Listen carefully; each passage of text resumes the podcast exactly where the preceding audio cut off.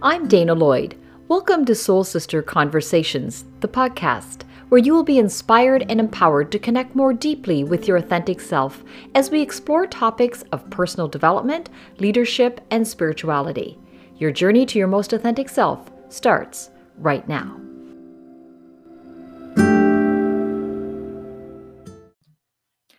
Today, I speak with Marian Fischtner, who experienced a devastating divorce where she lost everything, including herself, in the process. She shares how she heard the little whispers all along, but ultimately did not trust herself until she was faced with reality. Marian shares her insight and how she finally put herself first, learned to see the good in herself, and how she slowly but surely moved onto her authentic path. Well, thank you for joining me in conversation because I think it's going to be a good one because you and I did a little pre-chat and I like how we could, we sorted through things and we came up with this idea of seeing the good in yourself. I think that's always a classic uh, topic because I think people do have difficulty um, seeing the good in themselves. We're always our own worst critic, and um, but let's just let people know a little bit about who you are. You are founder of Spark the Future. So you're a skill facilitator and speaker, and you have a lot of experience in coaching individuals in managing change with confidence. I like that with confidence. And usually, um, people like yourself who help others through change uh, like that, it's because you've probably went through some change yourself. You know that you have experienced some insight that you can share. And I'm curious when you look back in your own life you know, what is a significant turning point, you know, that would have challenged you to change or put you on that path? Well, you know, I think we all have changes all through our lives, but one of Welcome, Marian Fischtner, to Soul Sister Conversations. Hi, Dana. Thanks for having me. One of the most, I guess, the most significant was when I um, when I separated from my husband and when my life fell apart and it was a pretty traumatic separation. It wasn't a pretty nice, you know, we don't like each other anymore. It was a bit of a shock. Mm. Yeah. And, and, how, and are we talking like 10 years ago or 20 years uh, ago? we're talking 20 years ago now. Mm. Um, was um, the separate yeah it's 20 years ago was the separation and we didn't get divorced for a long time um, just i didn't even think about it because he fought it at first and i thought well just let it go when he's ready it'll right. happen. Mm. And and divorce is normally for anybody, it's a significant uh, shift in your life because who were you before the divorce as a married person? Well, and this is just it, right? I was this confident mother of four sons. Um, I took a job that I really didn't want to take, but we decided to build a house. I I took a job in a factory. I did things that I never thought I would do. Um, I was a community innovator. I got very involved in community activities. I drove four kids around to baseball, to soccer, to basketball, everywhere, and was very involved in the school. So I was this altogether, you know, come home, little housewife. I guess you could say the old fashioned housewife in a way, yet still doing things for everybody else that way. And I was always that mom that was at every basketball game and every every event that I could be in and I really enjoyed that. I really felt confident, comfortable in who I was. I knew who I was.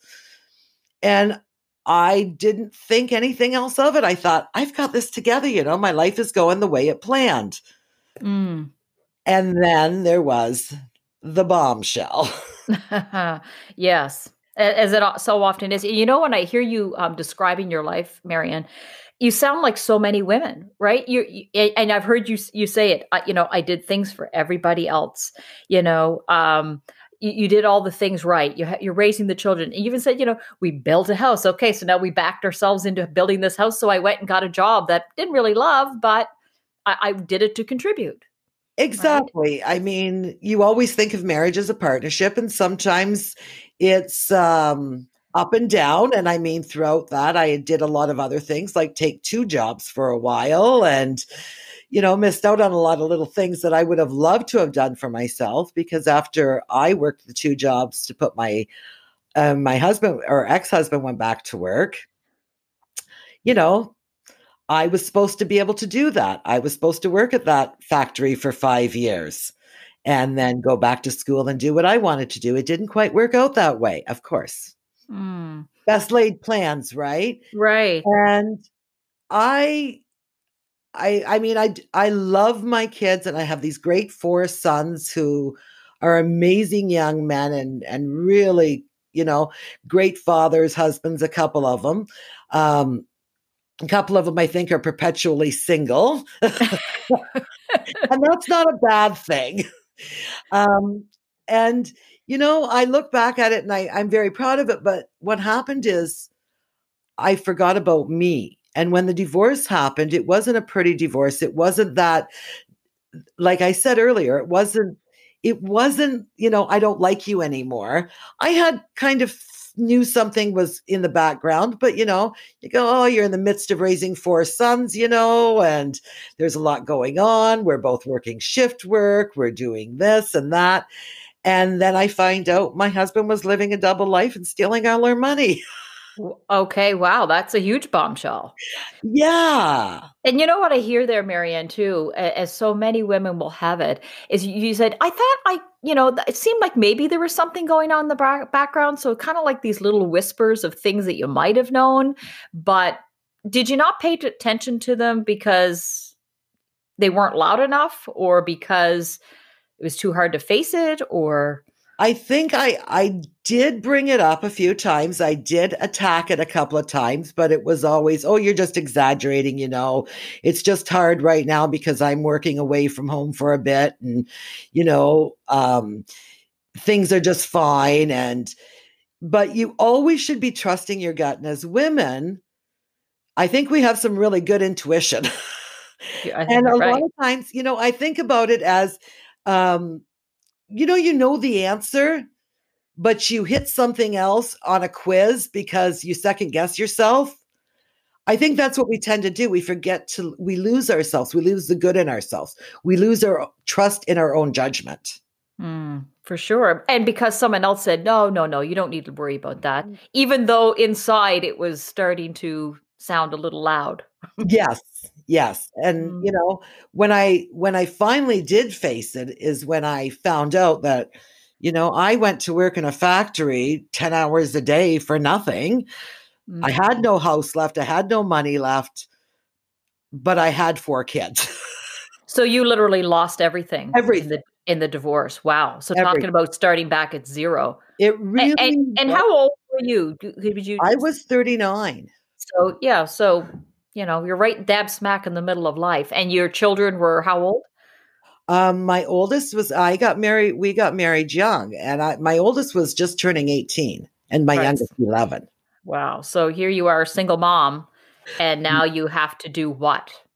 Now I have to, you know, and I and I had to stick in that job for a bit, and um, as much as it was killing my body and my mind because it right. was so not me but i thought okay I'll, i can do this until i'm at work and i get a phone call from my son saying there's a there's a guy at the door that gave me this thing and said we had to get out of our house oh wow i said pardon me and at this point, I'm thinking, okay, I'm really stupid. How am I trusting this man still? really? Know, because I, I wouldn't think that a father would do that to their own kids. right. Wow. And that was a bailiff because he had been, I had been paying, giving him the money towards the mortgage, and he wasn't paying it. Okay. So it was it was an ugly story, and it and it knocked me on my haunches. Hmm. I was going to say, how did this, you know, where did this put you in in your mind? What what was your what was going through your your mind? To be honest with you, I felt like the stupidest, most idiotic person in the world. Mm. I thought, how could I be so dumb? That was the exact words in my head. Like, how can I, how can I have not seen this? How can I have not known this? How could I have trusted? Right. And I mean, I, you're in a marriage and you're, and you're, you know, it's it's not like it was an arranged marriage and we kind of got stuck with each other. Right. You were there willingly. Yeah, and you know, you love somebody, you trust them and you you don't think that they could do something like that. Mm. What did you learn about yourself during that process? Like what what did you what were your next steps after you had to work at the factory for a little bit and then you realize you had to jump back into looking after yourself in some way? I did, but it took me a while, I'll be honest with you. Sure. It it took me geez, a good 3 4 months to kind of get wrap my head around that this really was going on. Um I looked like I was anorexic because I couldn't eat, I couldn't think, I couldn't sleep. Um you know, you're you're fixing up a house or cleaning a house and taking, you know, years of memories and trinkets and emotion that you've poured into this. And you're packing it all the way and you're going, what am I going to do to a rented house with four kids?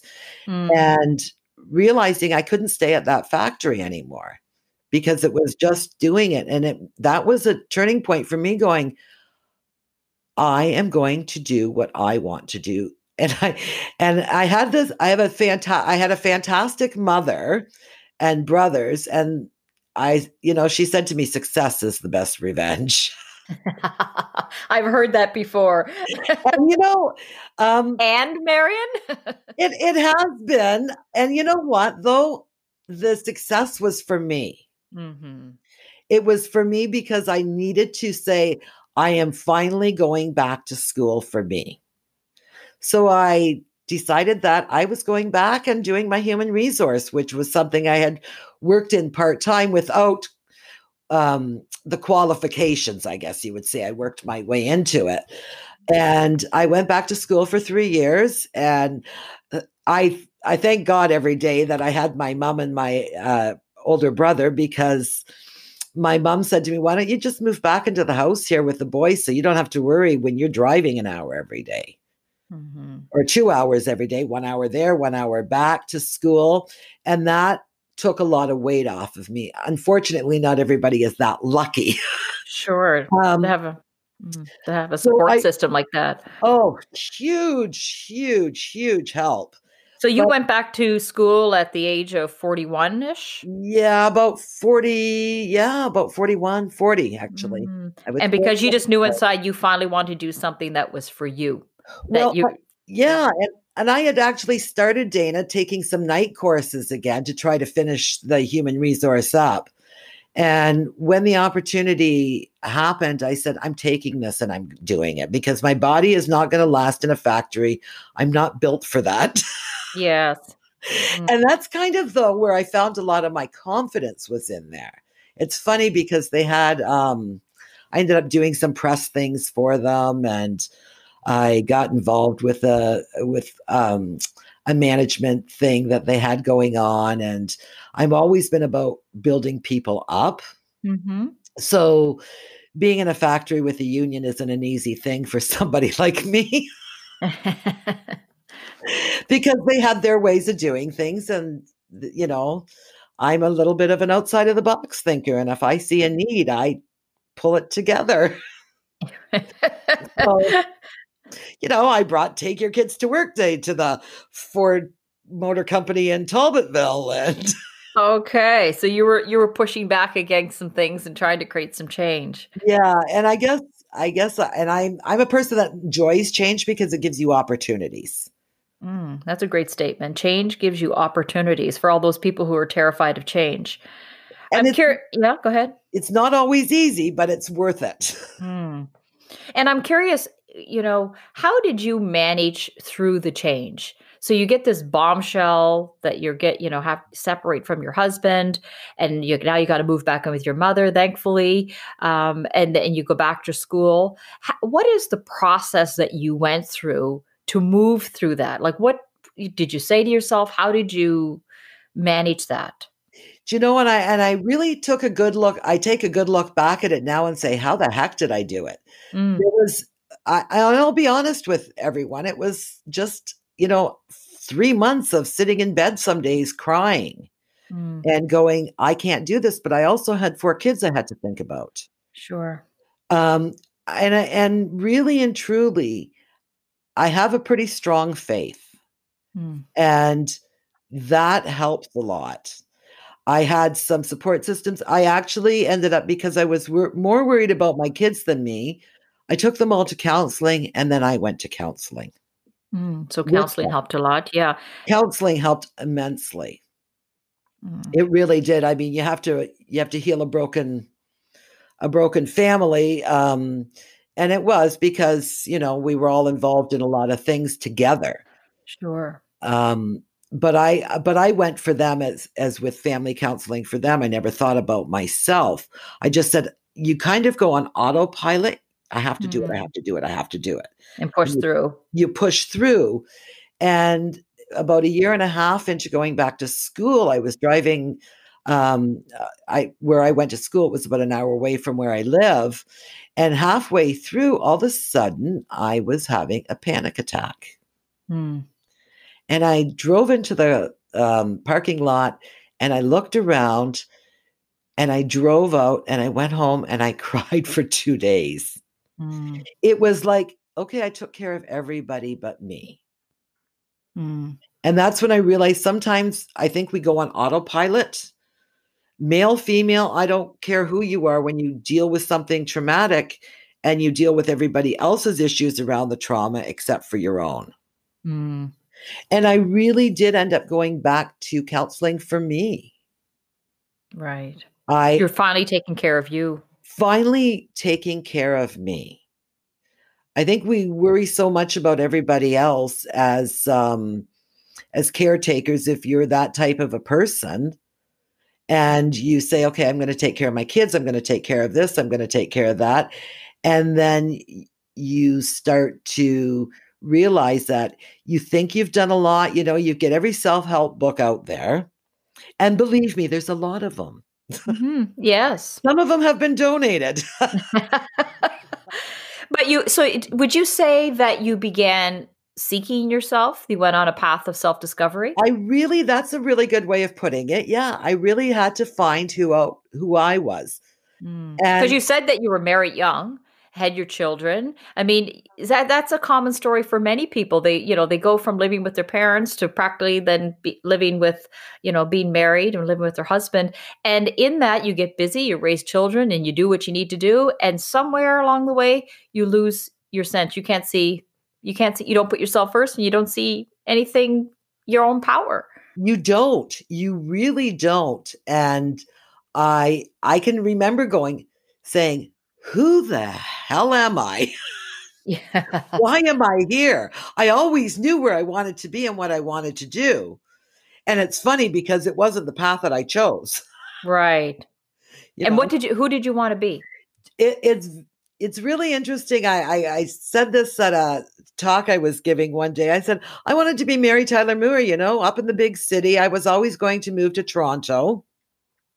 I was always going to work in business, and kind of have that type of a life. Mm. And it's instead you had family and marriage yeah. and and I don't regret it. I mean, it was it it was meant to be. Mm. And and then I, you know, and then I looked back and I said, well, I can do this later on, or I can go back to school later on. We always put off what's important. When you start putting off what's important to yourself and who you are authentically, you start to lose something in yourself. Mm.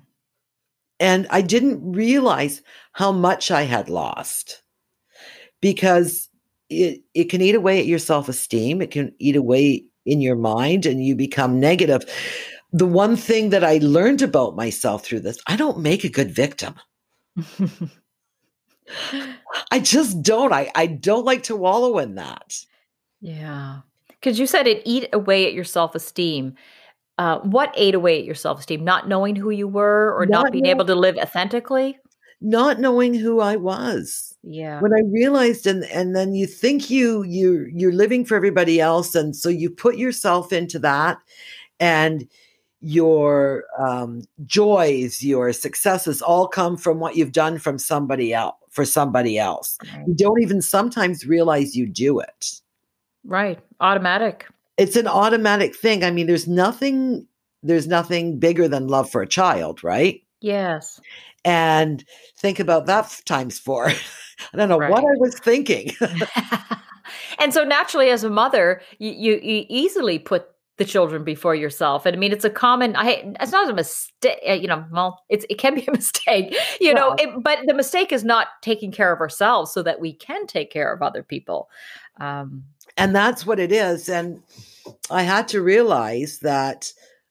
I was seeing myself those first three months really, you know, we always went to church every Sunday, the kids and I, and even um, my ex husband at the time.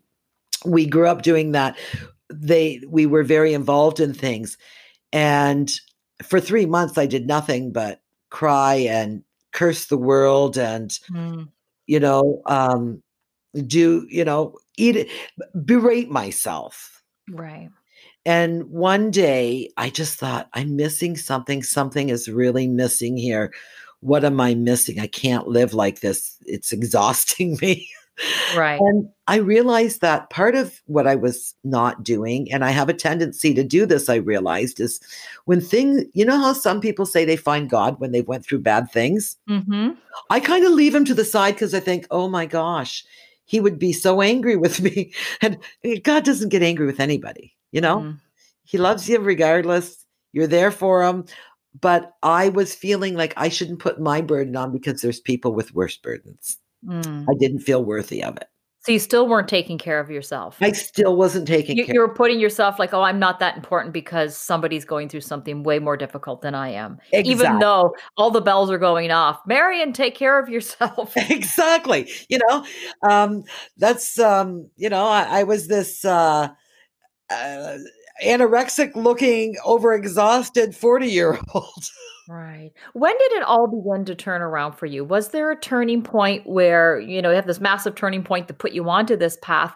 And, you know, when you say everything happens for a reason, it feels like it, it put you, I, I, dare say, I'll ask you at, at a later time, you know, how, you know, who are you now and how do you feel about yourself now? But did you feel like it put you on this path, a different path?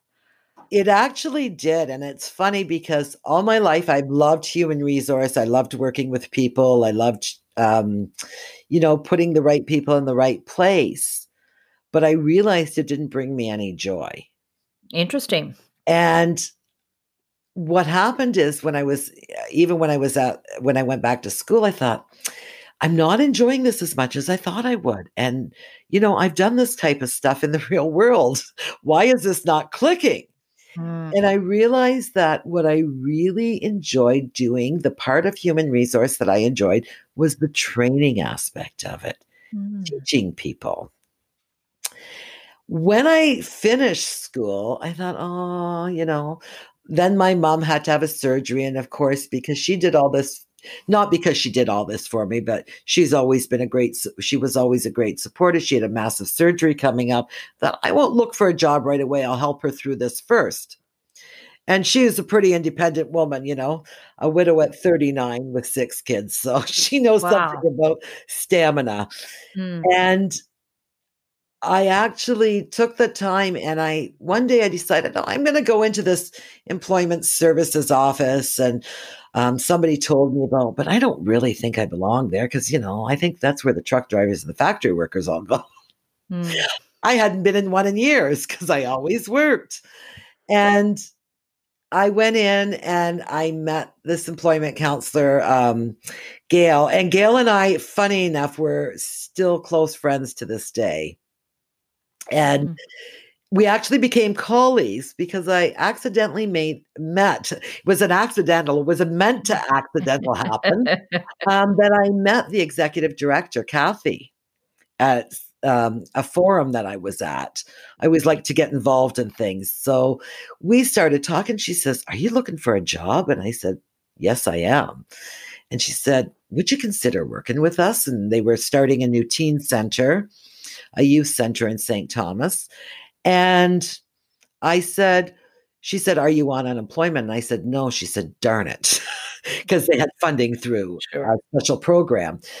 So every time I went into um, work with Gail, you know, we made it, we did resumes, we talked about options and where I'd like to be. She kept saying to me, You on unemployment yet? It just happened one day. She said to me, I know this isn't what you really want to do, but maybe for a while you'll come and work in our administrative, like clerical area. That's all I have open right now, but I really want to hire you. And I thought, yeah, why not? Mm. but by this time, I needed a job for my own sanity. Sure. Because I need to be surrounded by people. And I mean, not all the time, because otherwise I'd be going crazy during mm. this lovely time. But you needed life. the connection. Right. Connections are were important. And so I took this job in the clerical department, which absolutely bored me to death for three months. Um, I answered phones and but and then I helped um, our job developers organize a breakfast, and they wanted me there. And I know a lot of people in the community, so I'm chatting away and interacting with them. And the dean that was at the fan, or the college, um, the college dean at the time in St. Thomas, came to see my boss because we were a partnership. We worked together, mm. and he said, "I want to steal her." Mm he he was I I just I flourished in that. And as I was working within the employment industry, I, I really realized that there's a lot of people that need help. And so I ended up working with, um, in conjunction with Fanshawe and doing rolling out essential skills in on in our area, the essential skills program. And um, did that allow you to do your training that lights you up? It did. It did. I would go in and I'd meet with employers and I'd do testing with their groups. I talk about it. But here's what really lit me up is I ended up making my own job at Employment Services to become the facilitator. Mm. That's when I realized when I knew I had my groove. Mm. And I I got so lit by that. I knew what I wanted to do. I knew I wanted to do it. Sometimes you just have to make your own opportunities. Yeah. And, I love the whole story really around reinvention and how that isn't really a, a straight path, but it's like there was one breadcrumb and then another. You know, come work with us, start in the clerical. And it sort of led you to where you ultimately got lit up. Oh, oh, hugely. Hmm. I, you know, I I just kind of pushed a little bit and said, "Oh, there's an opportunity for training. I'll take that training. Hmm. Oh, there's an opportunity for this. Hey, have you ever thought about you know, hiring a facilitator, because that's originally what I applied for, but they didn't get the funding for it, government funding, right? Mm-hmm. So I actually made my job. And it made me realize that I didn't, you know, people say goals are like this straight line, you know, goals are like that messy, squiggly scribble. Yeah. Or a cha cha. Mm-hmm. Yeah. You know, two steps forward, sometimes you're one step back. It's true. I'm curious, what does it mean to reinvent yourself now that you've done it? You came from this really low point to a high point. What does it mean when you reinvent yourself? What did you, you know, learn yourself about that? You know, reinventing myself, I thought it would be pretty easy at first.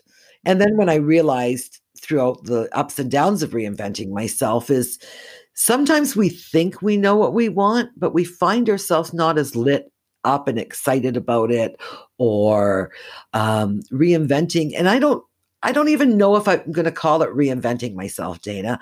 I think it's becoming authentically myself. Mm, good point. Good point, Marion. I like that a lot. Yeah. I think we have a tendency to say, oh, I reinvented myself. I might have reinvented my career. Right. But deep down, that's who I always was. You were moving toward authenticity. Exactly. Being being authentic and being who I really am in my heart because I realized that even even with the thing of, you know, saying I wasn't good enough to go to church or to pray to God because yeah, you know, he had more important people to take about take care of. Even even then, and, and I realized then that once I started to reconnect, I started to find courage in myself again. Mm. Whether you meditate, whether you pray, and it doesn't matter if you what church you go to or what religion you are, but if you have a faith or what your spirituality even is, mm-hmm. some sort of faith, and you walk away from that, and that is part of who you are, I think you lose a piece of yourself. So when you say you reconnect it, you're not talking about with people per se. You're talking about with God, with spirituality, Yeah, with whatever with that. my own spirituality, just Mm, saying a prayer, just um, picking up my rosary and saying the rosary. mm, I always kind of thought, and I mean, you know, I think about it, I look back at it and I go, oh, mom, why are you doing that all the time? But it gave her comfort, and she lived through a lot of trauma in her life. So that was her comfort. I'm curious, what does doing the rosary do for you? Doing the rosary for me, it gives me an inner peace. How does it do that? It, you know, you say your prayers, you hold on to your rosary beads and you say it, and it's it's like a meditation. Mm, It's like a calmness comes over me. Mm, And I find when I'm really good at it and really stick with it, yeah. it's not it's not about being fanatical about anything. I think if it's if it's something that means something to you, you find that peace in yourself. It's like taking a great big deep breath and letting the letting the anxiety out of you Mm, giving it to somebody else. Somebody said to me, and I, I can't remember who it was now, but we have a tendency, um, and I don't know if it was in a book or I read or somebody was saying this to me, but they said, give it to God, but you can't take it back. And that's what I think what a lot of us do Give it to God, but you can't take it back. because we, uh, you know, here, God, here's Yeah. my worries, put it on Yeah. somebody else. And if you have faith, you believe it. And then you go back and you sit in that chair and you start to worry again. yeah. That's so true. It's so true. you know and i and i don't think we realize we do it sometimes Oh yeah, yeah. We carry a lot of burdens. we right? do You're right. We you, you know surrendered or, or let it go. Let it go and let God. I've heard that. You know, yeah e- easier said than done. much easier said than done Mm, you know we take on um, i've been reading a lot or i've been seeing a lot of stuff about parents going you know you're always going to worry about your kids and you do mhm. and you do but one thing i found through the the um, adversity that i had i can worry about them i can offer them advice but i also know that i raised them well enough to be adults on their own i don't have to carry the burden of their worry Good job, mom. it's not an easy thing sometimes No. there are times where i slip back into that Yeah. And Yeah. you own what your kids do right or wrong Mm. Yeah, I'm curious. Does that is that part of your faith and spirituality? To let is that part of it to let go of the parenting worries, even as they're adult children? i don't know if it's so much a part of my faith um, i think it's a part of my sanity Good because point. I, you know, you take things on sometimes that really don't belong to you. Mm, And, you know, when your kids get to be older or get into marriages or relationships or on their own or they do dumb things. and believe me, four boys, there's at least one that's done a dumb thing. and my youngest was my challenge. He's he's the most wonderful kid, but he was he's been the biggest challenge. And I owned that. And when you own what your kids do wrong, no matter how, no matter how much, how good of a parent you've been, or even if you've made mistakes, there comes a time in all our lives we become adults. Mm, We have to take responsibility for our own actions. mm, And that's something I I, I taught them all. I was, mhm. you know, I was the tough mom. I was not an easy mother. I had standards, and if you didn't meet them, there were consequences. yeah. You know, so Yeah. I, I I'm really proud of that. Although I do slip back into it when there's, you know, something's happened to one of them. We all do. Yeah, we're all Um, human. I'm we're not all human. going to say that I don't care and I don't feel for them, but I also know that they're smart enough and they're equipped with the tools to take care of themselves. Mm, mm, And if they want advice, if they want help, they know enough to reach out. They know that I'll be there for them, but I'm not going to coddle them and save them from themselves if they've made a really bad decision. yes. and I see it too often. And I think we do ourselves a disservice. I think as any parent, um, we should be proud when our kids can stand on their own two feet and they can fly, Absolutely. Mm. even when we miss them. Even when it's true. I'm cu- I'm curious uh, to circle back around to your your you know faith. You know what role does faith and spirituality play in your life? I know doing the rosary gives you comfort, but what role does it play actively in your life to live this authentic journey? It plays it plays big, a bigger role than I realize sometimes because that's a really good question. I just thought about that. It's not about it's not about knocking on doors or it's not about um, telling people they're not living right. It's living by example, doing the right thing when nobody's looking. Mm. Doing the right thing without thinking of it. You know, um, I I think my I think it's like believing in humanity as a thing, but we are all here to serve in one way or another to to serve to each other actually. Mm. And instead of and we see so much ugliness today in today's world and what i what i always think it's you know i might not always agree with what people do but i'm not god to judge them. I'm not you know i'm not judge and jury in a courtroom. Mm. sometimes we don't know what people are going through. We don't know what's happening to them. So treating everyone with respect being there to help somebody when they're down it, it's as simple as I was uh, Christmas shopping a few years ago with a friend of mine, and there was um, I stopped to pick something up, and there was a a man in a in a wheelchair, and he, you know he was by the I think there was a couple of stores there. One of them was the beer store, and he had a sign on the wheelchair, and he looked cold, he looked hungry, and I didn't have a lot of cash on me, but I had a five dollar bill, and I thought, here, and my friend turned and said to me and said, "Well, what if they go and buy drugs or booze with that?" And I said, that's their choice. What if they go buy food? Mm. Sometimes we're so caught up in the what ifs. Yeah. And not knowing. Sometimes we just have to trust it's the right thing. Yes. Yeah. I think I I read something the other day, a little article, and it was saying that this new pastor for this church was there, and the elder um, and he was being introduced that Sunday, and the there was he dressed up like a homeless, smelly person, and he walked into the church and he walked up to the front, and somebody said to him, You should be sitting back there. You're mm-hmm. kind. And there was, you know, very few people even said hello to them. And he he went out of his way to say hi. Mm. And when the elders um, introduced him into the church or uh, to the congregation, he stood up and walked up, and the and the jaws dropped. Wow. And he said, Everybody thinks God's here to serve the rich and the powerful. That's not what who he served. Mm. It's humanity. It's it's it's everyone.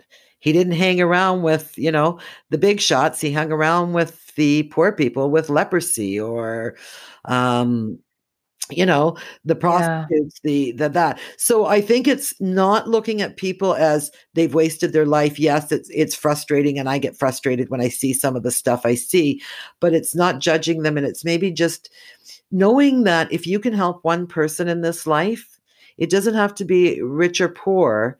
It could be helping them find their way helping them with you know sometimes i think even the path that i've chosen in helping people change and become and find the good in themselves. Yes. Sort of that.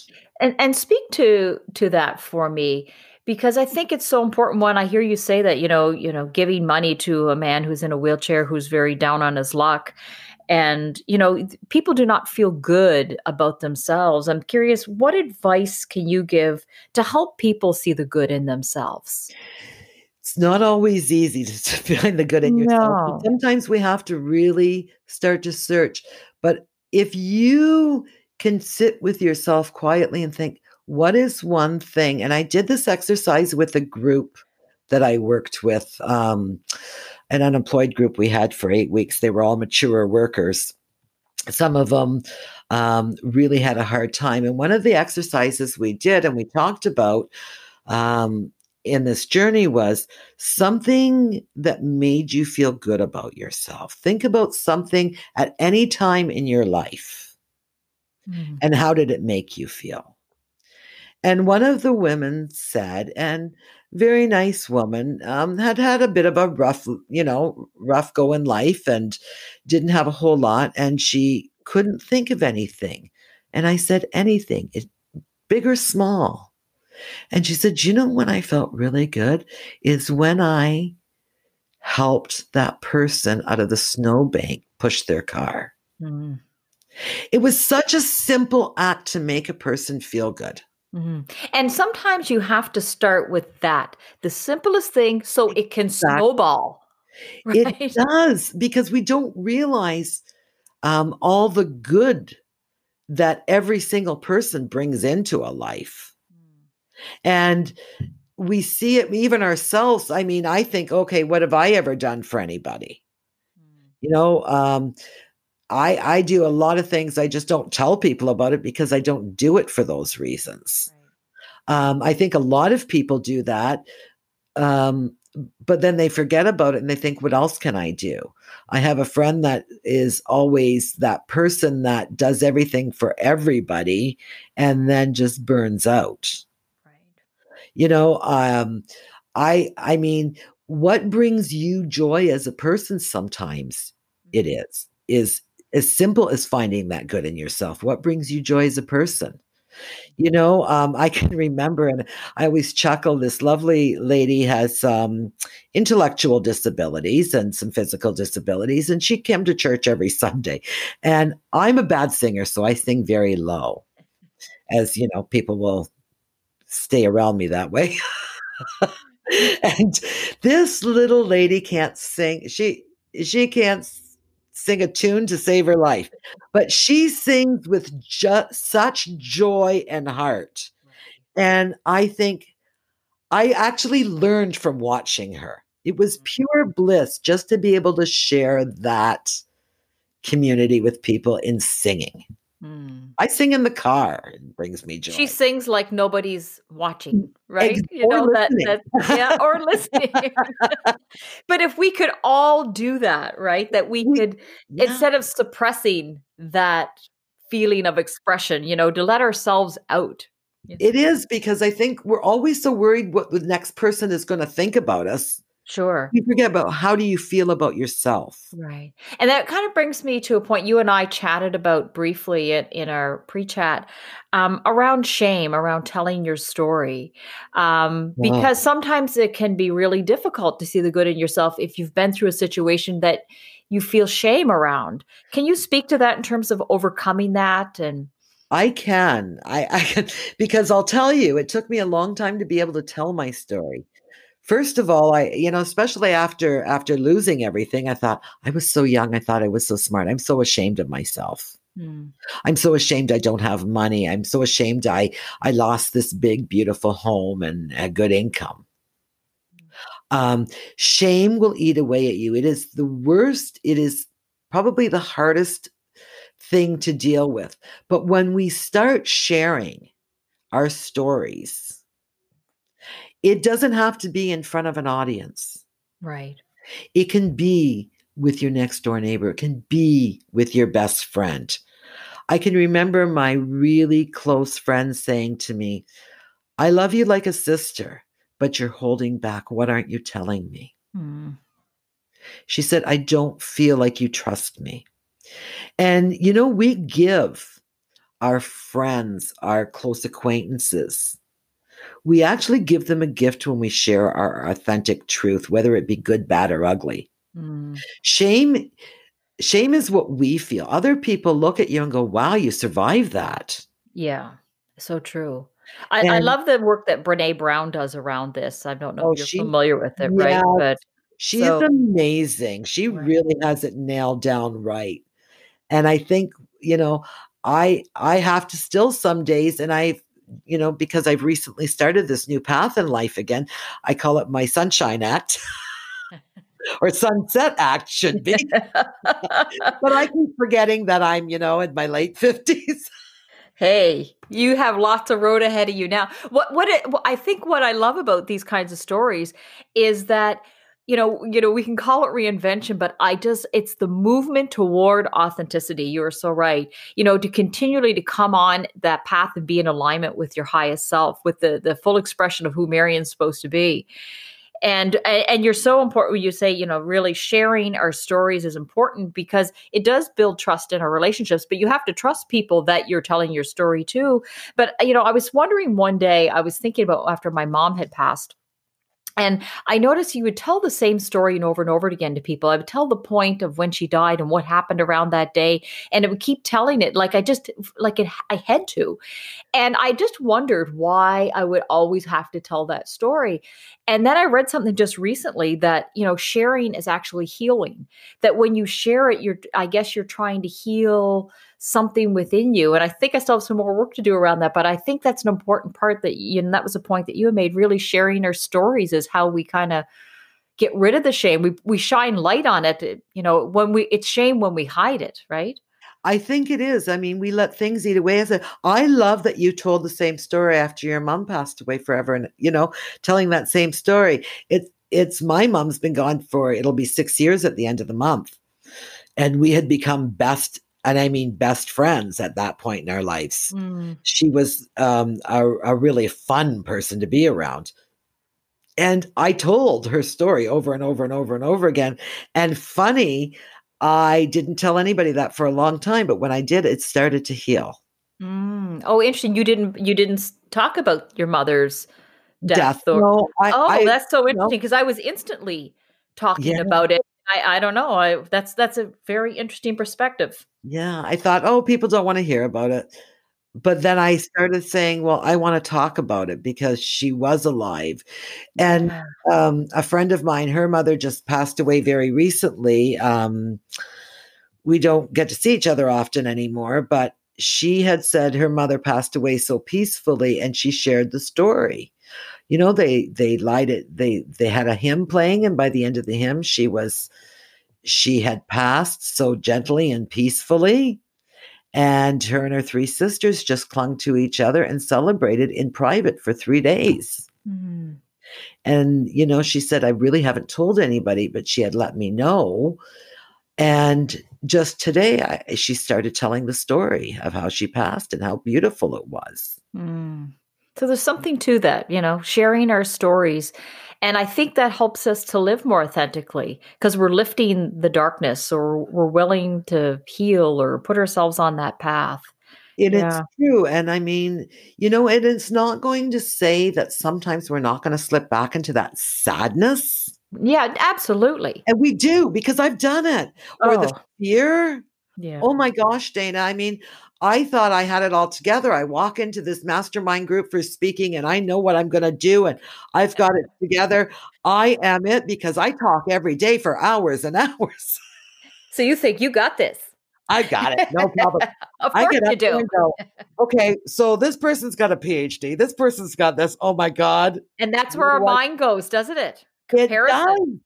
It does. And I and I really hate that thought process when I do it. I had to stop myself. Um, it took a little bit, it took a little bit of comfortableness and getting over that am I good enough thing. Yes. And I realized like we're all in the same situation. Yes. I have met um, a, a, a wonderful group of women and the support because when doing what I've been doing, I invested in myself. And I mm-hmm. didn't do that for so many years, either because I was taking care of other people or there for a while I really didn't have the money. Sure. Starting over with four boys is not cheap. Right right? So kudos to you. I mean really it's reinvention and and alignment of yourself. I mean you were doing the the practical work and the spiritual work all at the same time. Yeah you know because really? i never took an easy path. Oh yeah. Well what you know we always have to find you know the tough one you know to prove that we can. Exactly, exactly. i'm curious um how do you feel about yourself now 95% of the time, I'll tell you, I feel pretty darn good about myself. I feel accomplished. I feel um, good about myself. I feel that I have still so much to offer. Hmm. And then every so often, that 5% creeps in, and I go, I've gained the COVID 50. Um, We've know? all, I think, have got a COVID food baby. yes, exactly. I I stopped. Everybody. I'm a baker and a cook, and yeah. when pandemic hit, I didn't bake. I didn't cook because I never follow the same path everyone else does. you know, I'm the girl that said all the people that I grew up with, you know, they all went to one school. So I purposely went to a different school. Mm. Just because I I wanted that opportunity because I think that's what I say when I talk about being my authentic self. When I looked back over those years, um, you know, they were all doing this here. They got all into a bunch of stuff that just didn't do anything for me. And I didn't follow that path. When they all went to a school so they could skip out together, I went to a different school so I could meet new people and do new things. Do you think you're actually listening to your callings, your path being drawn to, to go different, you know, go a oh, different oh, way? Definitely. Definitely. Mm-hmm. I think. I was always listening to them. Uh, yeah. Um, and then you know kind of life happened and i made those other choices which weren't bad choices by any you know or maybe not even the wrong choice maybe i was meant to be shown right you can hit rock bottom and you can help other people reach right. you can help you know i've worked in a few places where i've had really good leadership hmm. and then i've had no leadership or toxic leadership right and I want to be able to help people that in a career because I think what we what we tend to forget is when we're working someplace, okay, this is the end of the road for me. I can't go any further. Mm. I want them to find their good in themselves because I know from experience how it can eat away at your confidence. Yeah. And is this the lane that you're working in now as you embark on sparking the future?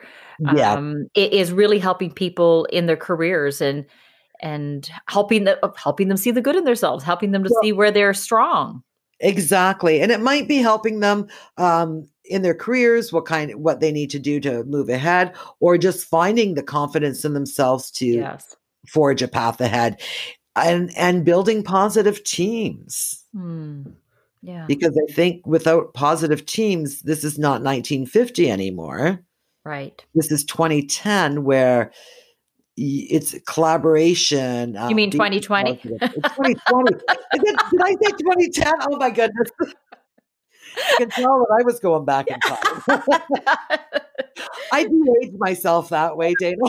Oh, don't we all? Yeah. Yeah, yeah. In 2020, we need, yeah, we need different kind of leadership. It's so yeah, true. And and now, even especially now, where where do you go? Because you see so many people going oh my gosh this has happened to me now. What am i going to do? Right. Where do i head from here? We have wonderful services um, all throughout canada with um, helping people find employment but we don't have what we don't have and i think a lot of um, people that are in a certain age group or in a certain field, um, even management fields, they're kind of lost in this. Mm. And sometimes it's building their confidence up. Sometimes right. it's how do I bring my teams together to make them stronger. So if people want to get in touch with you, if they they like the kind of stories you're telling and they want to hear you as a speaker or hire you as a facilitator, I know you do personality dimension work My as well. Thing to do. Yeah, and I've done that. It's really fun. It and, really is. Yeah, you learn a lot about yourself. But you facilitate small and large groups. You know, and you support transitions and get people to see the strengths and foster positive goal setting. So, what's the best way to for people to get in, in contact with you? The best way for people to get into contact with bleh, with me is um, my name, um, Marianne, M A R I A N N E, at sparkthefuture.ca. Perfect. I think we've covered a lot of topics. We started out with the idea of seeing the good in yourself. We've covered that, but we've also covered this uh, authenticity and the idea of taking care of yourself. So I think there's a lot of layered themes here as I go, uh, you know, I think about when I'll go back and listen to it. So I'll be interested to see how that plays out when I listen back. Um, I, I just, yeah, I just have a, a, a, few last questions, rapid fire soul questions. Oh, sure. Um, what have you learned about the power of being you? I learned the power of being me that it gives you joy Mm. When you're you, you become happy because nobody else can make you happy. I love it. What has become abundantly clear to you? if I could speak correctly here, um, is that really and truly that everyone is on a is on a journey and the journey doesn't end when you hit 30 40 50 60 70 we're always on a journey we're always learning we're always growing mm-hmm.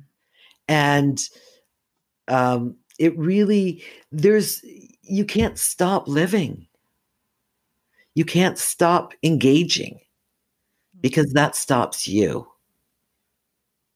and lastly what does the world need most I think the world needs kindness and compassion most. Mm. I firmly believe that, especially now, that we need some compassion, kindness, and understanding. Because we're all going through something tenfold now. Right. But even before this, and even after this, understanding is going to go a long way with making a a much better world i think understanding and compassion for people mm. thank you so much for your time marion i thoroughly enjoyed this conversation well thank you for having me. This has been really exciting. I've really enjoyed myself and i hope to touch base again in the future with you. Oh, awesome. Thank you. Thank you.